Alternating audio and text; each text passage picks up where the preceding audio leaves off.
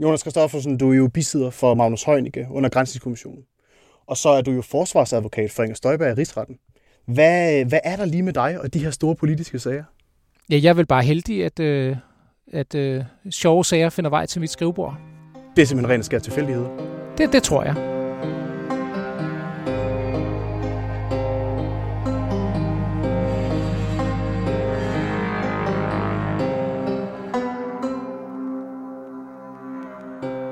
Jonas Kristoffersen er bisidder for Magnus Heunicke i Grænsningskommissionen, så han overværer også en del af afhøringerne i retten på Frederiksberg. Udover at være bisidder for sundhedsministeren, så er han Inger Støjbergs forsvarsadvokat i Rigsretten. Og de her to sager har nogle lighedspunkter. Rigsretten handler blandt andet om, hvorvidt en pressemeddelelse var en instruks, hvor Grænsningskommissionen blandt andet handler om, hvorvidt et pressemøde og et vist brev til minkavlerne var en instruks eller en opfordring. Og så mener Jonas Kristoffersen, at der ikke er en sag i hverken Rigsretten eller Grænsningskommissionen. Hvorfor, kan du høre ham uddybe i det her afsnit af Minkpost, hvor du også får et indblik i bisidderens rolle i Grænsningskommissionen. Mit navn er Mathias Pedersen.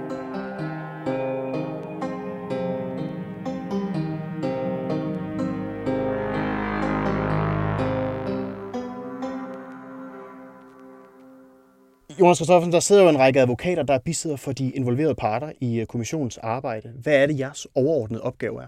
Jamen, Det er sådan, at øh, alle dem, der i virkeligheden kan ende med at få noget klemme, altså alle dem, der skal vidne, de får øh, beskikket en bisidder, hvis de vil, og så skal vi sådan set hjælpe dem med at få forberedt deres forklaring.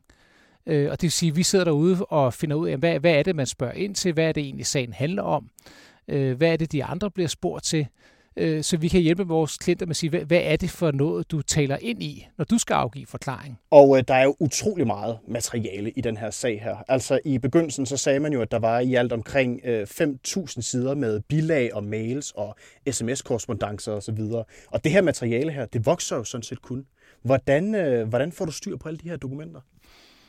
Jamen, det tror jeg heller ikke, der er nogen af os, der, der fuldstændig har. Øh, jeg, jeg, sidst jeg kiggede, der var vi jo oppe på sådan en 10-12.000 sider eller sådan noget. Det er klart, det, det er der jo ingen af os, der har forstyr på alle detaljer.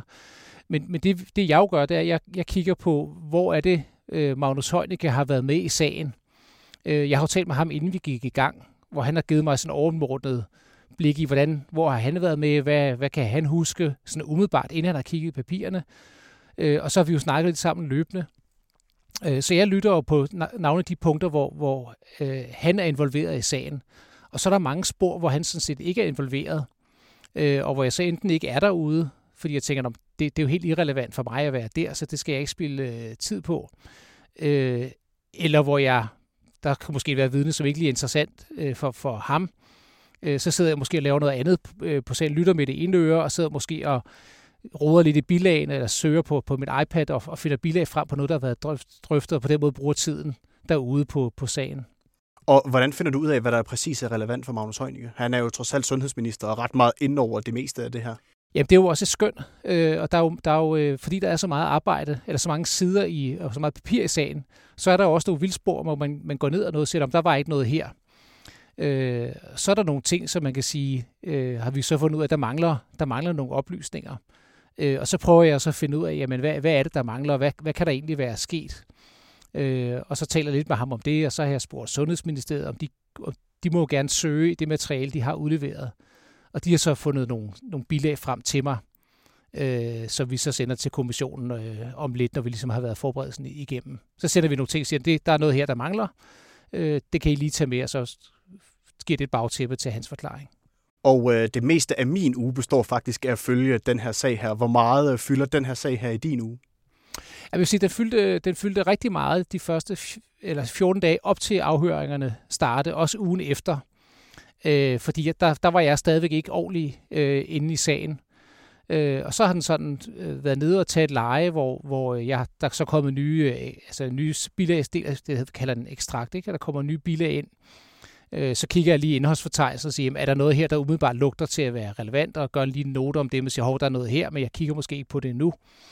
Øh, så har jeg inden hver dag, jeg skal give møde, kigge på, hvem er det, der skal, der skal afgive forklaring, skal jeg være der? Øh, er der noget, der, der lige kan være relevant for lige at sikre sig, at, øh, at den, den person bliver spurgt om, hvis ikke udspørgeren eller en af de andre spørger om det. Øh, og så her til nu her, nu skal han jo afhøres her den, den 26. Og så er det klart, at så tager den, tager den fart igen, fordi så skal jeg jo øh, hele Molevitten igennem nu. Han har sat en gang til øh, for at hjælpe ham med det, og tager, så tager den fart igen. Ikke? Det er jo medlemmerne af kommissionen, der ligesom styrer slagets gang, kan man sige, ikke? og særligt Jakob Lund Poulsen, der er udspørger i øh, kommissionen. Og øh, imens så sidder bisæderne jo ved siden af og lytter, men de får jo også mulighed for at stille spørgsmål. Hvorfor er det øh, vigtigt for bisæderne at stille spørgsmål, når det ikke er deres egen klient, der er ved at afgive forklaring? Nå, det kan jo være for eksempel fordi, at øh, der sidder en, der forklarer noget, som man ikke selv kan få til at hænge sammen, og som har betydning for, for ens klient. Øhm, og så kan man jo spørge ind til at sige, men, øh, er, det, er, det, er det rigtigt forstået, at du forklarer sådan og sådan, og kan det virkelig passe? Eller det kan være, at der er et viden, som ikke bliver spurgt om noget, som kunne være interessant. Og så siger man, at der er ikke nogen af de andre, der har spurgt om det her. Øh, så måske skulle jeg lige, så spørger jeg måske om noget. Ikke? Jeg har lagt mærke til, at øh, bisiderne de har sådan lidt forskellige øh, emner, hvor de sådan særligt stiller spørgsmål til den, der, der afgiver vidneforklaring. Og jeg har lagt mærke til, at Lars Kelsen, som er bisider for Mette Frederiksen, han spørger meget ind til lovgrundlaget altså øh, stiller spørgsmålstegn ved, om hvorvidt der faktisk i sidste ende var hjemmel i den her paragraf øh, 30. Øh, det, det er ligesom sådan et særligt emne, jeg har, jeg har oplevet, han er meget optaget af øh, under afhøringerne. Er der et emne, hvor du er særligt interesseret?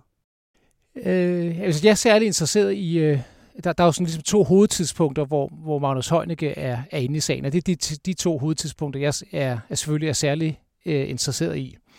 Og så er der gange, hvor jeg synes, at det, at det der er foregået, har været øh, altså lidt unfair for vidnerne, øh, og, og ikke bevidst unfair for udspørgens side, men for eksempel har været nogle gange, hvor ja, der var et eksempel, hvor der var en medarbejder i Sundhedsministeriet, der bliver spurgt om, hvordan fik du besked øh, den 4. november, om hvad man havde besluttet den 3. november, da man træffede den her beslutning. Øh, og det kan hun ikke rigtig sådan sige så meget om, og så bliver hun sådan spurgt lidt, bliver lidt kørt rundt i det. Hvad var det egentlig, der foregik? Og det synes jeg var... var Hvorfor er det unfair? Fordi der lå en e-mail samme aften, hvor øh, øh, så vidt man kan se, at det er en ministersekretær, der sender den ud, så hun må næsten have talt med ministeren og departementchefen, der var med i mødet, og hun skriver en mail ud til, til folk i huset om, hvad der er foregået. Og der synes jeg ikke, det er fair at bede en, en afdelingschef et år efter, om selv at kunne komme på, hvordan hun blev orienteret, hvad der foregik på mødet, når vi andre enten ved eller burde vide, at den mail var der. Den havde jeg selvfølgelig hæftet mig ved, fordi den siger jo noget om, hvad der er sket på mødet. Så jeg er klart, at jeg, jeg kender side 2211 ganske godt. Øh, og det burde i mine øjne udspørgeren jo også. Og derfor bør han i mine øjne ikke køre hende rundt i noget, når han burde vide, at der var en, en mail om det. Og så, og så brød jeg ind og sagde, skal vi ikke lige vise vidnet den mail, der er, så hun lige måske der kan huske, hvad var det, der foregik. Men er det ikke relevant at spørge ind til, for vi har jo set, at der bliver brugt andre kommunikationsformer. Det kan være, hun har fået det at vide øh, mundtligt, eller via et telefonopkald eller sådan noget. Det kan da være relevant at spørge ind til alligevel. Jo, men nu, nu var det, sådan, det var bare sådan et konkret eksempel, hvor jeg synes, at, at det var ikke, altså hun er jo ikke, jeg er ikke bisidder for hende, og jeg kan jo sådan set være ligeglad, hvordan hun bliver kørt rundt i det, men jeg, jeg synes bare, det var forkert. Og så sagde jeg det skal man ikke lige prøve at vise hende den der øh, e-mail. Og der har været andre tilfælde, hvor, hvor, øh, hvor jeg synes, at der var, der var ting, man burde... De har, vidner, der har sådan en skærm foran sig, øh, hvor man lige kunne give dem papiret på skærmen, og så sige, når man har spurgt dem, kan du huske noget, så siger de nej, og så i stedet for at blive ved med at spørge, så siger når man, hvad nu hvis vi viser dem den her side? Og der har været et par gange, hvor jeg har sagt, det, det synes jeg egentlig, man skulle vise mig, så jeg har lige taget ord på det for eksempel, selvom det egentlig ikke vedkom mig. Og det er måske bare mig, der nogle gange har svært ved at sidde stille, men øh, det, det har jeg så gjort et par gange der er jo nogle dage, hvor jeg ikke rigtig føler, at jeg lægger mærke til dig. Så er der andre dage, hvor jeg føler, at jeg lægger særligt mærke til dig. Og der var øh, for eksempel under afhøringen af Thijs Binderup, da han blev øh, genafhørt. Han er jo en meget central person i den her sag her, og der, øh, der stillede du ham rigtig, rigtig mange spørgsmål efter, øh, efter, øh, ja, efter at Jakob Lund Poulsen havde stillet spørgsmål. Og noget af det, jeg lagde særlig mærke til, det var, at du var meget optaget af, hvordan aflivningen af mink skulle finde sted. Altså de her drøftelser, der har været på det område. Hvorfor var du så interesseret i at få det udpenslet? Jamen, det er jo fordi, at da man den 3. november beslutter sig for at aflive alle mink, der får man det, der hedder et cover, altså ligesom et beslutningsoplæg på tre sider, og i det beslutningsoplæg, der skal alt det centralt stå. Og der stod så blandt andet, at man kunne aflive ca. 100.000 dyr om dagen, øh, og hvis man gjorde det med det tempo, man, øh, så ville man være færdig i Nordjylland øh, hen omkring juletid. Og det synes øh, uh, Thijs Binderup så, at det var forkert, og der er nogen, der havde ændret hans sætninger. Og så sagde han blandt andet, jamen det var jo helt misvisende, øh, at gøre det på den måde, fordi og, og ændre hans sætninger, fordi man havde en klar strategi om, hvordan man ville aflive. Og så sagde han noget, som jeg ikke havde hørt nogen andre sige før, men så sagde han, jamen, man ville lave et, et slags brandbælte hen over Jylland, hvor man ligesom sagde, herfra kan smitten ikke brede sig sydpå, og det vil sige, så aflever vi bare nedefra og op, altså sydfra mod nord. Og så er det klart, så er der lang, lang tid om at komme mod nord. Og så tænkte jeg, jamen det interessante er jo ikke den strategi, man havde valgt i oktober måned at gøre det på den måde, som jeg ikke havde hørt om før, men det, det kan jo så være, at man har gjort det. Det interessante er, hvad betyder det for regeringens beslutning, at man ville af, øh, aflive nedfra og op, altså sydfra mod nord. Og når han var så optaget af det, så måtte det jo være, fordi han synes, det var vigtigt. Og jeg kunne bare ikke forstå, at det havde nogen som helst betydning. Fordi smitten havde spredt sig sydpå. Så hvad, hvilken betydning havde det, at man aflivede så langsomt? Det interessante var jo ikke, at man gik ned fra op. Det interessante var, at man havde siden september måned hele tiden været på bagkanten, ligesom i Holland, fordi smitten spredte sig for hurtigt. Og det ville jeg have til at forholde sig til. Og det ville han ikke. Og hvorfor var det vigtigt for dig, når du selv er i tvivl om, hvor vigtigt den her del her er, det er? Jamen, jeg er ikke i tvivl om, at det er vigtigt. Selvfølgelig er det vigtigt, at man, hvor mange man kan aflive om dagen, fordi man kan se, at smitten var altså, eksploderet i Jylland. Vi har haft Søren Brostrøm og Kåre Mølbak inden, der begge to sagde, at epidemien var ude af kontrol i Jylland. Vi blev nødt til at gøre noget. Vi var hele tiden på bagkant. Aflivningen kunne ikke nå at følge med. Uanset hvor, hvor, altså hvor meget man aflevede, så spredte smitten så hurtigt, så man kunne aldrig nå at indhente smitten. Det var løbet væk fra, den løbet hurtigere end aflevningerne. Det er jo vigtigt for at forstå, hvad var det, man stod overfor. Det, man havde prøvet at gøre, nemlig aflivning i zonerne, det kunne ikke lade sig gøre. Øhm, det er jo vigtigt at forstå det. Og der så kommer en afdelingschef i det fuldstændig centrale ministerium øh, og siger, jamen det er jo helt forkert at rette i mine sætninger, fordi der var en grund til, at vi skrev det på den måde. Så vil jeg bare høre, jamen har du egentlig overvejet, om det var den rigtige, altså hans tankegang om den beslutning, der blev truffet. Hvis den er lige så skrøbeligt funderet som en tankegang, og man kan bare aflive ned fra op, hvad siger det så om, hvad der er tænkt i Fødevareministeriet? Det var min, det var min tanke. Skal jeg forstå det sådan, at du øh, ved de her spørgsmål her vil stille spørgsmålstegn ved, hvorvidt øh, Fødevareministeriet havde forstået alvoren i sagen? Nej, jeg vil bare stille et spørgsmål til, hvordan han tænkte. Jeg, kunne, jeg var interesseret i at sige, når, når du sidder der som afdelingschef i Fødevareministeriet, øh, på det her tidspunkt, hvor vi ved, at minksmitten har spredt sig kraftigt i Jylland, og alle vidste, at det var ved at gå fuldstændig galt. Hvad var så det ene din tankegang om, hvad man skulle gøre? Og så siger han, hans bemærkning var jo så i virkeligheden, det han, det han bidrog med var, jamen vi afled nedfra op. Og så tænker jeg, det er jo ikke nogen særlig grundig tankegang. Så det var jeg bare nysgerrig på, om han havde nogle grundige øh, tankegange om, omkring det. Øh, og så sagde han jo stort set, ja, med den strategi, man havde lagt, for det var ikke ham, der havde lavet den, og den synes han var fornuftig. Og så måtte jeg jo sige, nå ja, okay, men så kommer vi det ikke nærmere, men jeg vil have ham til at sige, hvad, hvad tænkte du den 3. 2. 3. november om, om alt det her? Nu skal Magnus Heunicke, han skal jo afhøres den 26. november. Hvordan øh, forbereder I op til de afhøringer? Eller til den afhøring? Jamen, der sker det, at øh, sådan helt konkret, at vi, øh, vi får, alle bisiderne får så nogle sideangivelser fra udspørgeren, eller fra kommissionen, hvor de siger, at det, det er nok nogenlunde de her sider, der er det centrale. Så dem har jeg så øh, printet ud. Øh, der ligger så sådan 15 cm stak papir på bordet foran mig, og så går jeg det igennem, og så kan jeg se, at, øh, at alt det centrale er sådan set ikke med der. Det, det er sådan ret, det er nærmest øh, meget udenom de centrale punkter, men det ved jeg jo så, fordi jeg har været der. Og så må jeg jo så supplere det med det, som jeg synes er centralt. Og så har jeg så lagt det i nogle små bunker og sagt, at der er et møde der, der er et møde der, en periode der, en periode der. Og så løber vi det igennem, så sidder vi sammen og kigger i det. Øh, og så, så er det sådan noget med, men, hvad, hvad kan du huske om det? Jeg kan huske nogenlunde sådan og sådan. Så siger jeg, Nå, men der står her i papiret, at det var klokken sådan.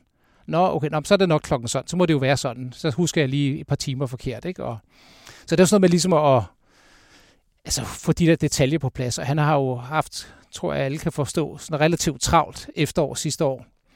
Øh, og det her kører jo sådan i løbet af, af efteråret. Ikke? Og så, så handler det jo om i virkeligheden, at, at han lige skal altså genopfriske sin hukommelse øh, og sige, hvad, hvad er det så egentlig, jeg nu, jeg nu kan huske? Og så er der noget, han givetvis siger, det, eller vil sige, det, det, kan jeg, det kan jeg sagtens huske, og så er der noget, der siger, at det kan jeg ikke lige huske, men, men jeg kan se, at det må være sådan og sådan, det passer meget godt. Tror du, hans uh, hukommelse kommer til at hjælpe ham lidt bedre, end den gjorde med Mogens Jensens? øh, min oplevelse er, at Magnus Heunicke, han husker ganske godt. Så der kan vi godt forvente, at han kommer til at svare på de fleste spørgsmål, der bliver stillet. Det gjorde Mås Jensen også. Men der er mange ting, han ikke kunne huske. Ja, men jeg siger bare, jeg kan bare nøjes med at sige, at Magnus Heunicke, han husker ganske godt. Hvad mener du kommer til at blive det mest centrale under hans øh, afhøring? Kan du øh, løfte sløret en lille bitte smule for det? Ja, det bliver jo de der episoder, han har været, har været inde over. Ikke? Øh, han var inde i øh, det, der hedder covid-udvalget. 1. oktober, der besluttede man at, øh, at aflive de her, den her zoneaflivning, og der var han inde over dagene op til og den dag. Og så var han jo inde over beslutningen omkring selve aflivning af, af alle mink der den 3. november, og, og nogle dage efter, der var nogle pressemøder og, og sådan noget. Ikke? Og så har han selvfølgelig haft en helt generelt baggrundstæppe, øh, altså hele, hele efteråret, og altså september og oktober. Øh, selvom det, jo ikke, det var jo ikke Sundhedsministeriet sag, det var Fødevareministeriet sag, men han har selvfølgelig fulgt den.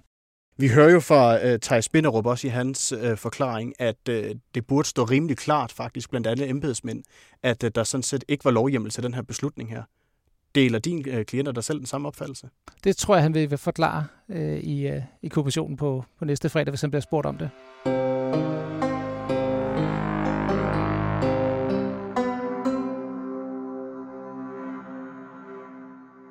Da vi to vi talte sammen i går, der fortalte du mig, at du sådan set ikke rigtig mener, at der er en sag her. Hvorfor? Hvis man, hvis man kigger på, øh, hvad er det, der kræver hjemmel, så er det, handler sagen om hjemmel til aflivning. Og der, hvor et overgreb øh, sker, det er, hvis man går ud til en myndighed, og går ud til en minkavler og siger, goddag, vi skal aflive din mink. Og så siger han, eller hun, det vil jeg ikke. Og så siger man, det skal du. Og når man siger det, det skal du, så gør man det i form af et påbud. Det vil sige, så vil man gå hjem igen, skrive et brev og sige, du skal afleve din, vi skal komme ind og aflive din mink. Og så gør man det, altså med, med tvang og imod vedkommendes ønske. Det, det er et overgreb, der kræver, eller et indgreb, der kræver hjemmel. Og så må man spørge sig selv, hvor mange gange er det sket, at myndighederne har været ude øh, i, i de her, det man kalder zone 3, altså der, hvor der ikke Øh, ikke var omfattet af zoneaflivningen i oktober, men den der sidste område. Hvor mange gange har myndighederne været derude og øh, slå mink ihjel ved tvang? Og svaret er 0 gange. Og så kan man spørge derefter, hvor mange mink er aflivet i, i medfører, altså ikke efter zonebeslutningen, men efter det, som man diskuterer, om der var hjemmel til. Og der er svaret 4 millioner ud af de 14 millioner. Altså de 10 millioner mink, de blev aflivet med hjemmel i øh, zoneaflivningsbeslutning fra oktober måned, og så er der 4 millioner tilbage. Og de 4 millioner mink, der bliver aflevet, der bliver de cirka 3,8 millioner, de bliver aflevet frivilligt af avlerne, efter at man sender brevet nummer 2 ud fra Fødevarestyrelsen den 10. november om morgenen kl. 7. Derefter så bliver avlerne, de, de går videre, og 3,8 millioner mink bliver afledet fra det tidspunkt. Og de gør det selv, og der er ingen øh, der kommer ud og gør det uden hjemmel. Så er der cirka en halvanden 200.000 mink tilbage, som aflives fra den 4. november til den 9. november. Øh, og herunder den periode, hvor der var det her første lidt skæve brev fra Fødevarestyrelsen. Så der kan man sige, at der var nogen, der gjorde det øh, i den tro, at der var hjemmel til det, at det var pligtmæssigt. Men det er der jo ikke nogen, der kan sige efter den 10. Så hvis sagen handler om, var der blev der aflevet mink uden lovhjemmel, så er svaret øh, nej. Og svaret er måske også nej allerede, fordi der var hjemmel i paragraf 30 i lov om hold og dyr, men det må kommissionen jo tage stilling til, om, om det også var den grund. Men de modtager alligevel et brev, hvor der står skal op til rigtig, rigtig, rigtig mange gange, så der kan jo godt være nogen, der har handlet i den tro, at det faktisk var et påbud, det de har modtaget, det her brev. Ja, det er rigtigt. Men så man kan sige, at der, der er ingen, der, der, der, hvor det rent faktisk sker med tvang, og så er der nogen, der kan have troet i en periode, at de skulle gøre det, og de derfor aflevede øh, i den tro, at de var tvunget til det. Men der ved vi jo også, øh, hvornår minkavlerne i de her områder øh, aflevede deres, deres dyr. Og det vi ved, er, at den her beslutning bliver truffet den 3. november, og den 4. november bliver det kommunikeret til, til offentligheden. Og så ved vi, at den 5. november, der var ingen minkavlere i de her områder, der aflevede deres dyr selv. De første minkavlere, det gør de den, den 6. november, og det vil sige om, om fredagen. Og der er 38.400 mink den dag. Og så er det blevet lørdag, der er ikke nogen, der bliver aflevet. Og søndag er der så 10.000 mink, der bliver aflevet. Og så om mandagen, og nu ved man, at der ikke er hjemmel, Om mandagen, der er så 95.000 mink, der bliver aflevet af, af i alt 12 farmere. Og så sker der jo det den, øh, den 10. november, at der kommer et nyt brev ud, hvor Fødevarestyrelsen siger, at det, det brev, vi sætter ud i fredags, det kan misforstås. Vi, vi mente, at det var en opfordring. Og nu beklager vi, at det var uklart, at der står skal, og det vi mente var, du skal gøre det inden den 16. november, hvis du vil have den her særlige tempobonus. Så den 10. november, der vil jeg tro, at, man må, at det er forsvarligt at sige, der ved alle minkavlere i Danmark, at der ikke var hjemmel, men at de kan få den her tempobonus, og mink-smitten raserer, og det er en god idé at få slået dem ned. Og det, der så sker fra den 10. november, det er, at der bliver de sidste cirka 3, øh, ja, hvad er det, 3,8, lad os sige 3,8 millioner mink uden for de, i de her zoner, de bliver afledt af minkavlerne selv. Så fra det tidspunkt, hvor minkavlerne ved, at det er i så situationstegn frivilligt, altså der er ikke hjemmel til, at de skal gøre det, men at det, der vil komme en hjemmel senere, og der er et politisk pres, og det er besluttet og alt muligt andet, men der er ikke hjemmel til det. Der gør de det alligevel. Og så synes jeg, det er svært at sige, når de ved, at der ikke er hjemmel til det, øh, og de gør det alligevel, at det så er en tvangsmæssig, øh, øh, et ulovligt indgreb. Det er klart, at kommunikationen fra Fødevarestyrelsen, den var skæv. Og det har alle jo også sagt. Justitsministeriet har, har kaldt det en, en dårlig vejledning. En dårlig vejledning til minkavlerne. Hvad var deres retsstilling? Øh, og det, det synes alle jo også, at det var, det var et dårligt brev. Og de alle, der har skrevet det og godkendt det, øh, har jo også beklaget, at det blev skrevet på den måde. Men det er jo bare noget andet end, om der så rent faktisk var myndighedspersoner ude på de minkfarme, uden hjemmel, og tvangsmæssigt slå mængden ned, for det skete i nul tilfælde. Kan der ikke være en god grund til, at man opfatter det som et påbud, når det er, man modtager et brev, hvor der står skal så mange gange? Og så kan det godt være, at det i gåsøjne kun er 140.000 ud af de, de der 4 millioner mink, der bliver slået ihjel i zone 3. Der kan vel stadigvæk godt være en sag for de minkavlere, der har slået de 140.000? Der kan være en sag om dårlig kommunikation og dårlig vejledning, men der kan ikke være en sag om, at myndighederne har været ude med tvang uden hjemmel og gøre det, som de selv gjorde. Men det kan vel opfattes som et påbud? Det kan meget vel være opfattet som et, et påbud. Øhm, og derfor kan man sige, at de har gjort det selv i den tro, at de skulle. Og det er også derfor, jeg siger, at ja, der har været et problem i, i den periode. Men der har ikke været det problem, som man siger der i virkeligheden, som jeg forstår hovedkritikken. Hovedkritikken går på, at man, at man aflivede med myndighedernes kraft uden lovhjemmel. Og det er sket i nul tilfælde. Så ud fra det perspektiv, så er der ikke nogen sag. Er der en sag, hvor man kan kritisere den kommunikation, der kommer fra Fødevarestyrelsen, der sender et brev ud, hvor der står skal, jeg ved ikke hvor mange gange, og det er godkendt oppe i Fødevareministeriet, kan man kritisere det brev? Ja, det synes jeg godt, man kan. Men det er bare noget andet, i hvert fald for en jurist, at sige, det var et dårligt brev, og det var dårlig vejledning, har Justitsministeriet kaldt det. Det er noget andet end at sige, at så var det også, fordi det var dårlig vejledning, en ulovlig beslutning. Det, det er bare to forskellige ting. Det her det handler jo om, hvornår noget er et øh, påbud, eller noget er en instruks, eller hvornår noget er en opfordring. Man kan jo sige, det minder måske lidt om en, øh, en sag, hvor du jo også er forsvarsadvokat. Er det ikke bare noget, du skal sige, fordi at du er bisidder og nu forsvarsadvokat i de her to sager? Øh, nej, fordi så vil jeg nok sige noget andet. Altså, jeg gider jo ikke sidde og, og, og sige, at det, at det var nul, hvis jeg ved, at det er noget andet. Altså, vi ved, og Fødevarestyrelsen har lagt tallene frem, og de har været gennemgået i, i kommissionen. Vi ved, at tallet af tvangsmæssige aflivninger var i zone 3 var 0. Vi ved, at antallet af aflivninger fra den 4. 11. til den inden den 10. hvor brevet, det første brev ligesom har været der en periode, at det er cirka 1.500.000, og der er cirka 3,8 millioner øh, derefter. Så, øh, så det, det er noget, vi ved, og derfor siger jeg det, og derfor mener jeg så at sige, derfor er der heller ikke, der er der ikke nogen sag omkring øh, uhjemlet aflivning af, af mink. Så kan der være en sag om dårlig kommunikation, og man kan have en diskussion om, var det en, var det en god sundhedsmæssig beslutning, men det er jo ikke det, kommissionen skal undersøge. Altså kommissionen skal decideret ikke undersøge, om det var en nødvendig beslutning, kun om den var, var hjemlet. Så hvor tror du hele den her sag har den hen?